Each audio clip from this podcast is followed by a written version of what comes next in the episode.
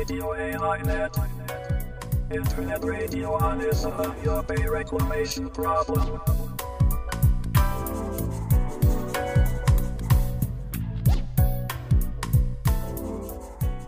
有明海漁民市民ネットワークがお届けするラジオ AI ネット本日は2018年12月23日第44回の放送となりますちなみに本日で1997年4月14日の諫早湾の締め切りから7923日となります。AI ネットの A は有明海 I は諫早湾の頭文字です。このネットラジオでは有明海で問題となっている諫早湾干拓に関する話題を中心に海や干潟などの環境保全や公共事業などによる自然破壊の問題を取り上げていきます。番組では各出演者をスカイプや電話でつないでトークします。回線の状態によってはお聞き苦しい場合があるかもしれません。もし音声等で不具合がありましたら YouTube ライブのチャット欄や Twitter でお知らせいただけると助かります。ツイッターのハッシュタグは、シャープラジオ AI ネット、シャープ RADIOAINET となります。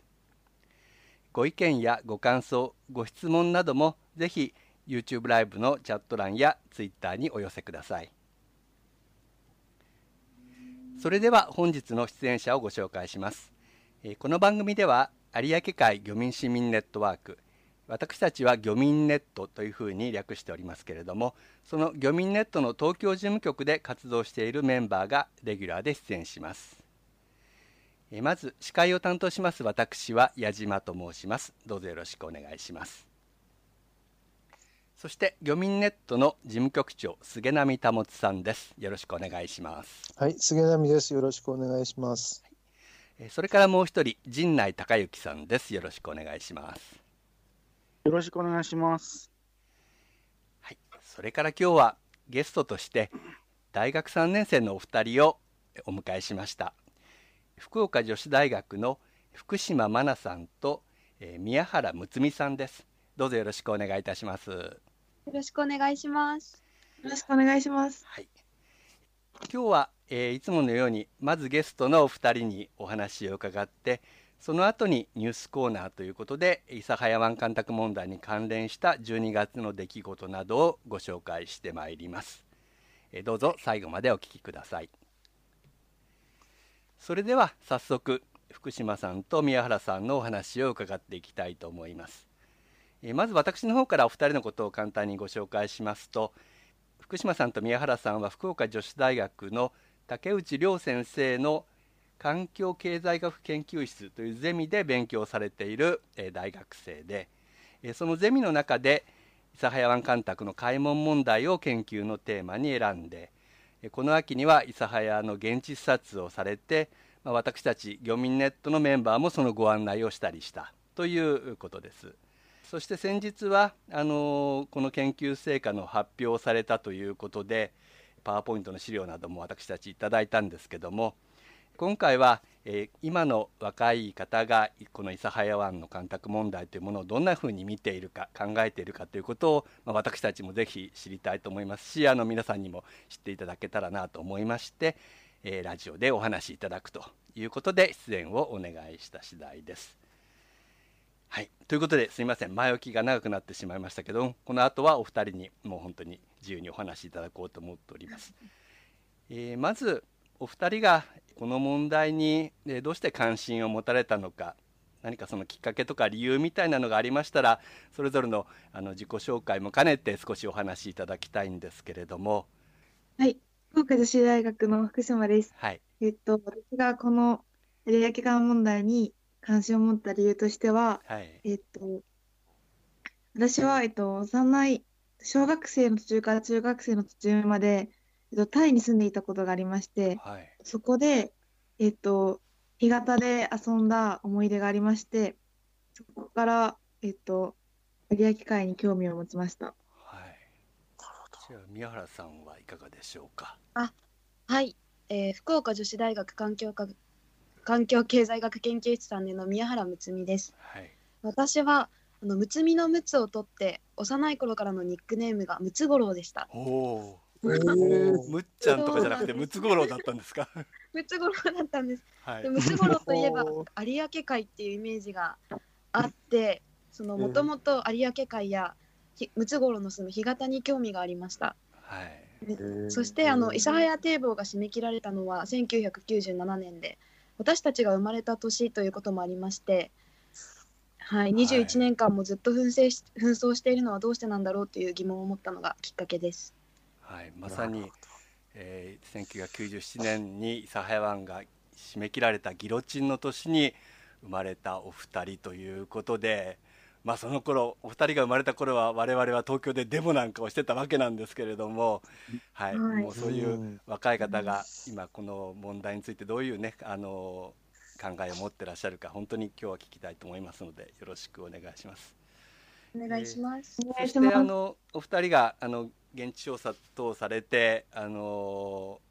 調べたことについて、えー今回お話しいただこうと思うんですけどまず開門賛成派、まあ、漁民ですねへの聞き取り調査を行ったということでその辺の報告とそしてその、まあ、聞き取りからどんなふうに考えたかっていうのことを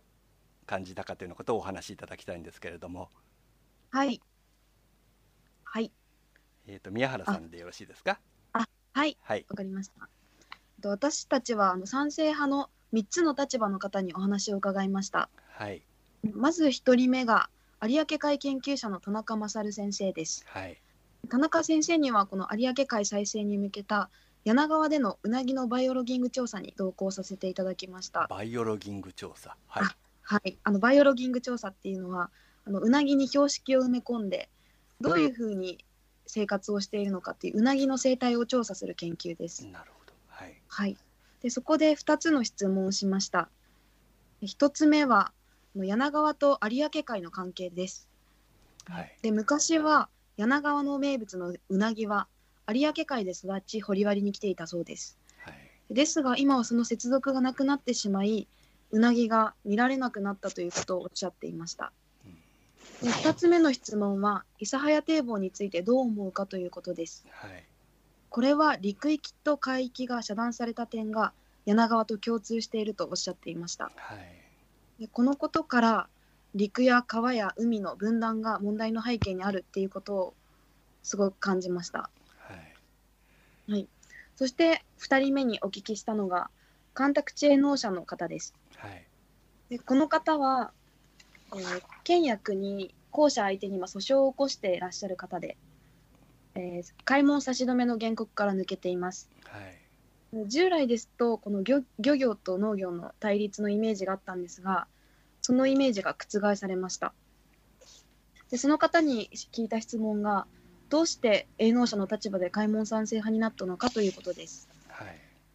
その答えといたしましては、後者の対応が腑に落ちない、干拓地は実際には農業に不向きというふうにおっしゃっていました。うん校舎っていうのは長崎県の農業校舎っていうことですね。はい。はい、そうです。はい。で、私たちも実際にその干拓地に行ってみたんですが、あの実際にずらーっとあのハハウス農業、ハウス栽培が林立していまして、はい。土を触ってみましても、すごくカチコチの固まった石石のような土だったんですね。はい。それが雨が降るとべちゃべちゃになってしまうっていう農業をするにはすごく難しい土壌なんじゃないかなというふうに感じました。はい。でそれから干拓地農業の限界をすごく感じました。はい。で3つ目の方が漁業関係者の方です。はい。この方々たちには2つ質問をしたんですが1つ目がいつから海の変化を感じたかということです。はい。するとあの干拓事業始まった97年の締め切り後すぐにもう海は変わってしまったというふうにおっしゃってました。はい。そしてあの開門したら有明海は元に戻ると思いますかと聞きますともうやってみないとわからないけどおそらく戻るだろうというふうに強くおっしゃっていました。はい。はい、っていうのが聞き取りの賛成派の方の聞き取りの報告です。はい。何かそれを通してお感じになったこととかありますか？文献だけではあのどれぐらいひ被害が深刻かっていうのが分からなかったんですが、はいあの行って直接お聞きすることでもうやっぱり生活にすごく関わっていて、そのはいこの買い物に堤防が。でも海とその農業漁業だからっていうふうに気に離せない問題じゃないのかなというふうにも感じました。はいはい、わかりました。はい。じゃあ続けて今度は開門賛成派ではなくて開門反対派への聞き取りの調査ということで、これは福島さんの方からご報告いただけますか？はい。はい。えっと、私は反対派の聞き取りとして、えっと、諫早市民の方と、諫早市干拓室と、と長崎県諫早湾干拓課の方にお話を伺いました。はい。これらは本当に我々はなかなか直接お話しするのも難しかったりもするので、あの聞きたいのでよろしくお願いします。はい。とまず、諫早市民の方にお話を伺いました。はい。えっと、この方の主張としては、以前はガタ道を人力でさらっていて、とまた水害のつ不安が常にあったということで、はい。また諫早の地形や歴史的に見ても昔から干拓は行われていたので、この干拓事業は必然であるということをおっしゃっていました。はい。また、よその人は生活が、この締め切る前と後の生活が分かっていないために、えっと、水害の不安とかが常にあったことを分かっていないということもおっしゃっていました。はい。ここで、えっと、諫早市民のた関心はどうなの、官邸防衛の関心はどうなのかとお聞きしますと、えっと、大災害を知らない若い世代は関心が低くなっているということでした。うん。次に、と漁業被害についてどう思っているのかとお聞きしますと、と漁業被害も大変であるというのもわかるのですが、えっと、はい市民の生活とはと計りにかけられないということをおっしゃっていまして、と実際に堤防によって労役が削減できていること、とまたあと人命が一番大事であるということをすごく感じました。なんか市民は漁民は市民じゃないみたいな感じですけれどもね。はい。はい。うん続けてください。はい。と次に、諫早市監督室の方にお話を伺いました。はい。とこちらは監督教育などを行っているところで、と裁判の当事者ではないところなのですが、とそこでと裁判の機能、あ、さぼ防災の機能を他で代替できないのかとお聞きしますと、えポンプの設置にも多額の費用がかかり、とまた、ガタド除去には重機が使えないため、多大な労役がかかるということをおっしゃっていました。ーはい。また、と有明海再生に向けて少しでも開門できないのかってお聞きしますと、とできませんということでした。と理由としては、ガタドラが流入してしまうことや、調整地の塩水化が起こり、えっと、干拓地の農業ができなくなってしまうということをおっしゃっていました。そこで聞き取りを行って、と諫干拓地は諫早の農業の肝であること、また、と開門は地域に不利益であるということをすごく感じましたうん。最後に諫早、長崎県の諫早湾干拓課の方にお話を伺いました。こちらは地方干拓事業の中心で裁判の当事者のところです。そこでは4つ質問をしまして、はいまず介護の対策についてお話を伺いました。とそうしますと、法律上対策する義務はないということでした。また、追い払ってもまた他で、とカモが他の農地に流れて、またほそこで被害が出てしまうだけということもおっしゃっていました。はい。すみません。次に笑ってしまいました。ごめんなさい。えっと次に、漁業被害についてどう思っているのかとお聞きしますと、はい。全く関係がないとは言えないが、と筑後関の部分を他の原因が主で、堤防が主要な原因とは考えにくいということをおっしゃっていました。うんうんはい。ちょちょっとは原因があると思ってるんですね。あの主要な原因ではないと言ってることは、やっぱりはい、はい、多少は原因は諫早の監督にもあると。はい。そうですね。はい全く関係がないということは、関係がないとは言えないということはおっしゃっていました。なるほど。はい。次に、開門調査はしないのかとお聞きしますと、と効果が出るなら、えっと、しますということでした。ただ、と科学的事実として効果が見込めないということもおっしゃっていました。ううん、どういう科学的事実なのかはちょっとね怪しいですけども。はい。ごめんなさい。続けてください。はい。農業の人はなんか戻るだろうということもおっしゃっていたんですが、その漁業の方はおそらく開門したら生態系が戻るだろうということはおっしゃっていたのですが、はいえっと、それは主観で話してで科学的事実に基づいていないというようなことをおっしゃっていました。はい最後に干拓地農業の展望についてはいとリース量の安定徴収のためと県の営農支援センターを通じて栽培利益の高収入化を目指すということでした。えで長崎こちらの話方の話を聞いてええ。開門について妥協案はありえないということ。また開門しても有明海は再生しないというのがこちらの主張なんだなということを強く感じました。まあ、再反対派の生するかどうかをね調べるのが開門調査ではあるんですけどもね。はい。はい、はい。どうぞごめんなさい続けてください。はい。そんな反対派の聞き取りはこれで以上です。あわかりました。はい。何かやはりそういうあの市の人県の人あるいはその諫早の市民の人から話を聞いて感じたことみたいのはありますか、私は文献調査の時点ではあの圧倒的に開門賛成派で、えっと、諫早堤防を作ってしまったのをなんという作ってしまったのをが失敗っていうのを認めたくないためにこええ。うごまかしているのかなっていうのをちょっとかっていうふうに考えてたんですけど、ええ。一度知ってしまうとなんかそういう都合もあってなんか開門するのも難しい問題なのかなというふうに感じました。なるほど。はい、わうん。かりました。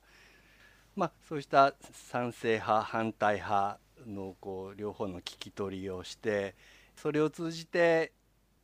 分かったこととか自分たちが考えたことみたいなことをもしありましたら一言ずつお伺いしたいんですけれどもいかがでしょうか？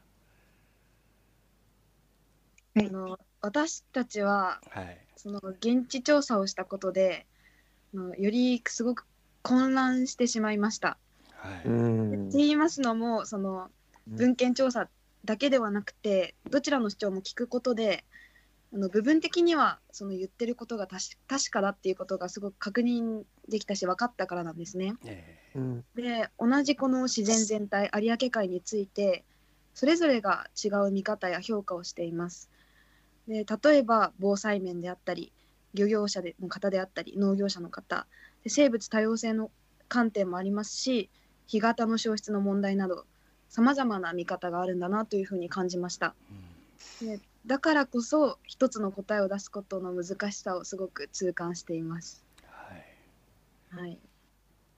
えー、と今福島さんでしたか？宮原さんは何かありますか？あこう両方の意見を聞いて。今の今のが宮原です。失礼しました。はい。じゃあ福島さんもし何かあれば。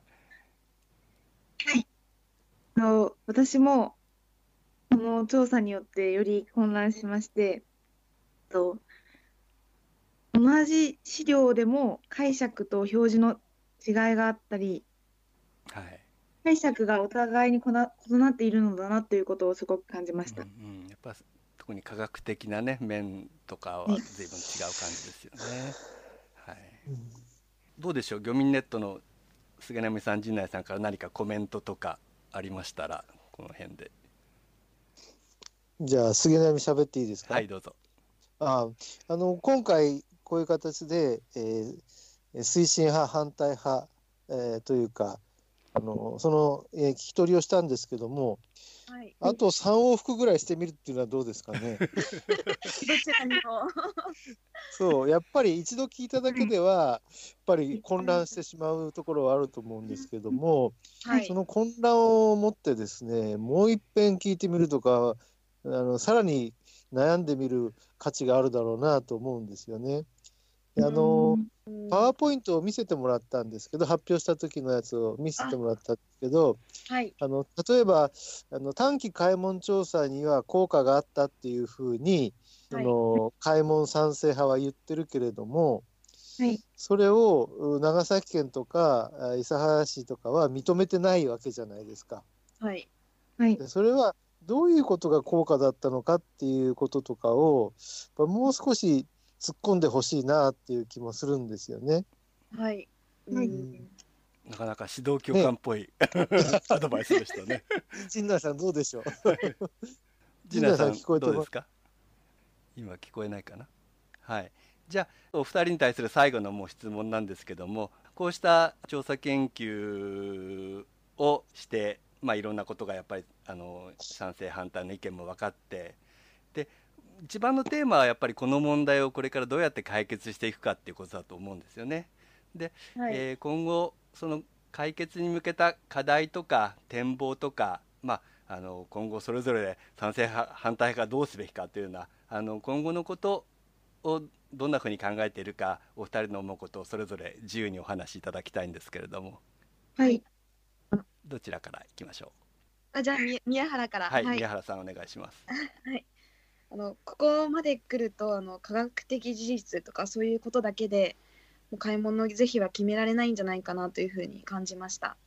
うんうん。であの堤防に関する話し合いの場を設けるっていうのもすごく現実的じゃないのかなというふうにも感じます。難しいですね。はい。はい、ですからあのそこで堤防とは離れてあのそれぞれのステークホルダーの方同士の接点を作って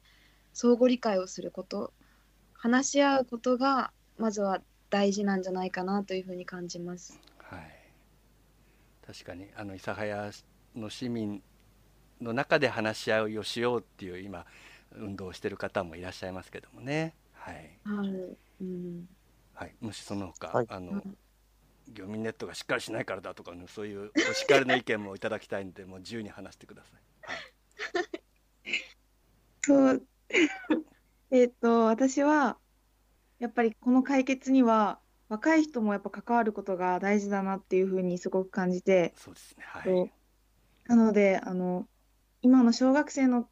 かこととかにも、えっと、この問題をすごく教えることで、えっと、それが、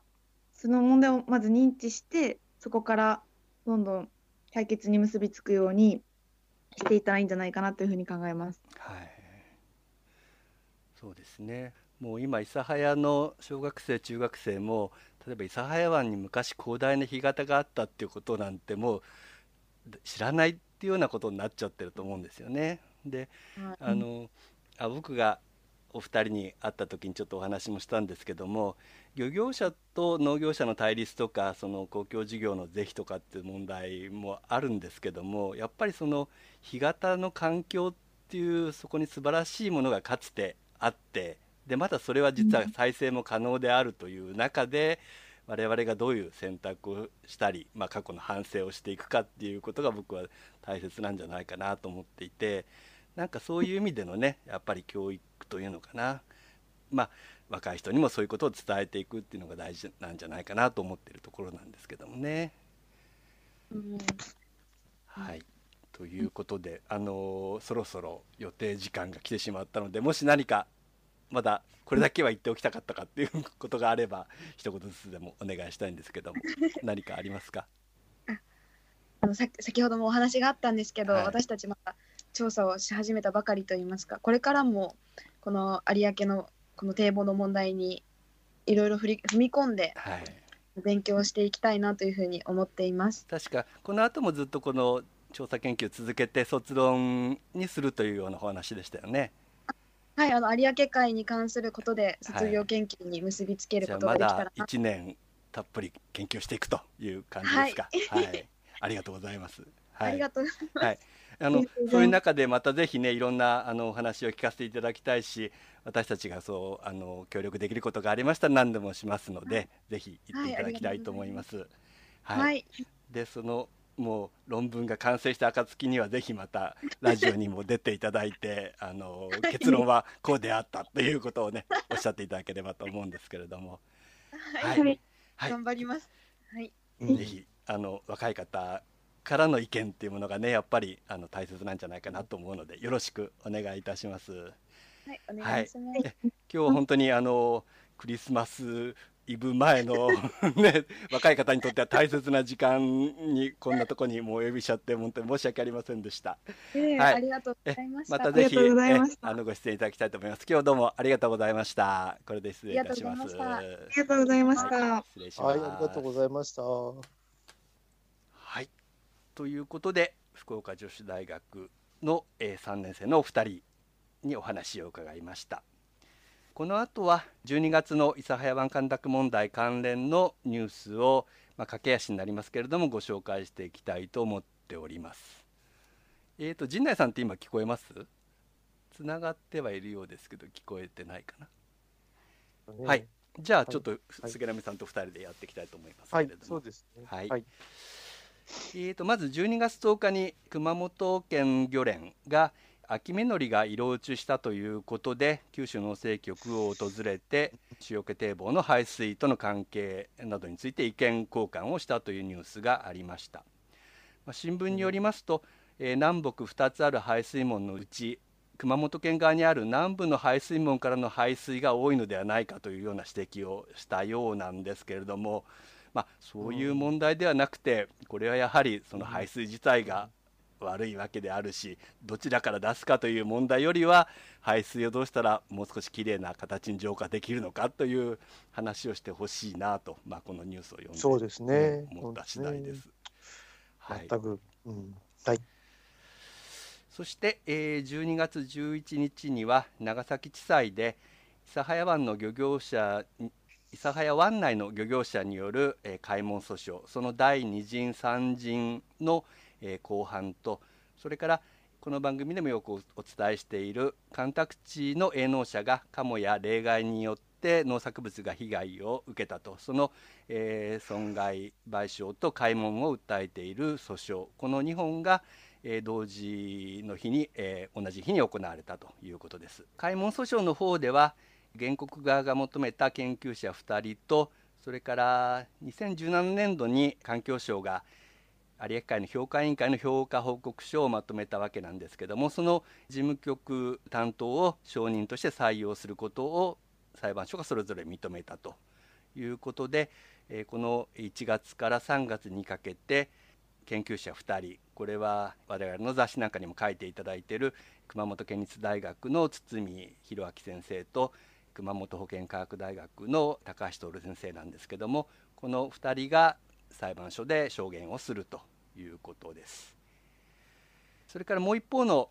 干拓地の入植者による訴訟の方では二法人が原告となってるんですけれども、えー、二法人合わせて被害総額を計4億円とする、まあ、準備書面を提出したということであります。そして12月14日には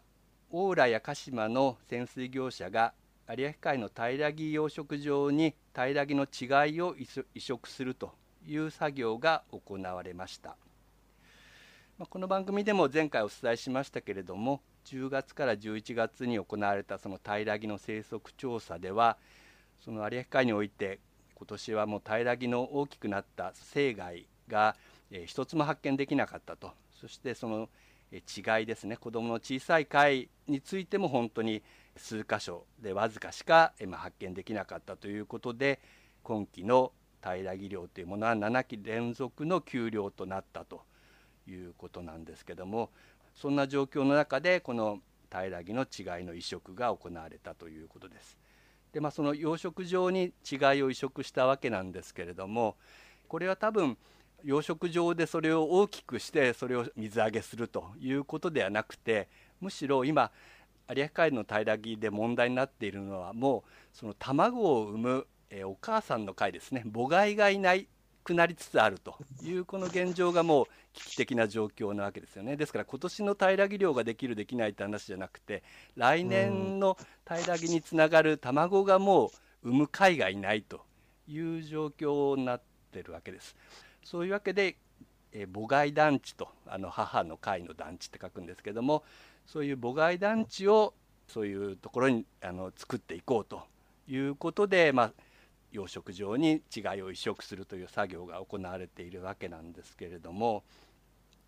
これに対してはあのある新聞のえー漁業者からのコメントということで、まあ、畑が悪いままでは種をまいても育たない、えー開門調査を含めて有明海の環境悪化の原因を突き止めないと、その対症療法での平ら議論の再開は無理なのではということで本当に貧酸素とかそういう問題を解決しない限りはその海底にいくら養殖したか違いを移植したとしてもそこで育つということはないんじゃないかということなんですね。